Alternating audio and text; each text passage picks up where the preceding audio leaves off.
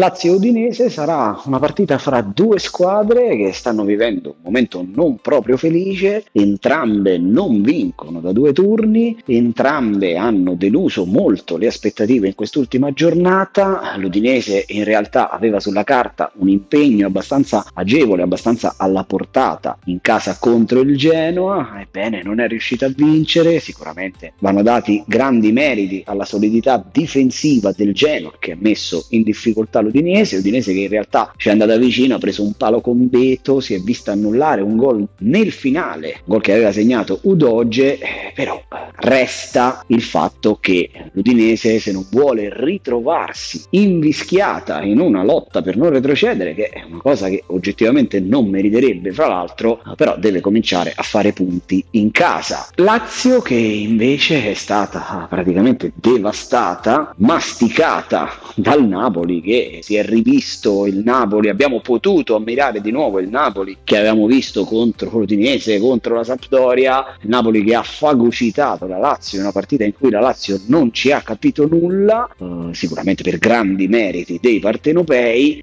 la squadra di Sarri sicuramente ancora necessita di capire bene alcuni meccanismi e necessita sicuramente di dover trovare il bandolo della matassa. Ad ora Sarri non mi sembra avere ancora il polso della situazione. Vero è che il Napoli, quando è in serata, una cosa che diciamo anche per l'Atalanta, può battere chiunque, ha strameritato di vincere, però la Lazio non è mai stata in partita, non c'è mai andata neanche vicina, se non in qualche occasione da calcio da fermo, a creare situazioni pericolose per i partenopei e quindi questa partita contro l'Udinese deve essere per forza una partita in cui la Lazio dovrà dare a se stessa e anche a noi fantallenatori qualche risposta in più. Sicuramente proverà a fare la partita la Lazio, l'Udinese si metterà come al solito Gotti le squadre più forti, decide di aspettarle, quindi si metterà con un atteggiamento difensivo cercando di sfruttare il contropiede. Io parto dandovi i nomi,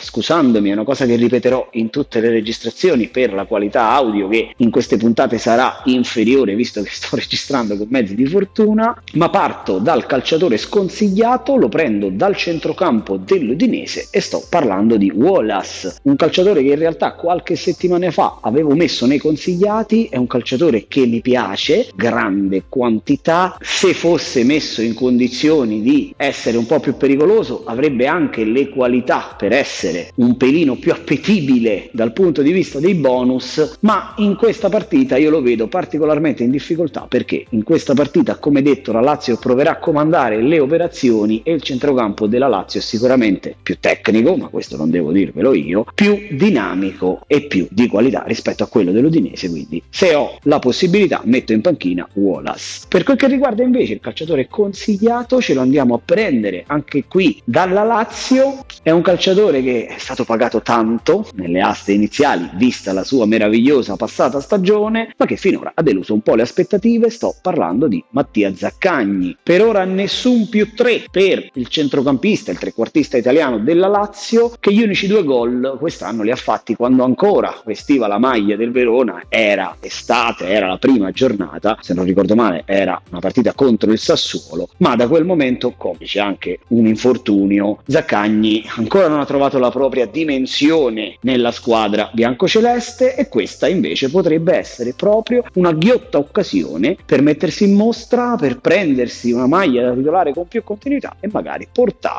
un bonus ai fantallenatori che tanto l'hanno pagato e tanto lo stanno aspettando dentro Mattia Zaccagni.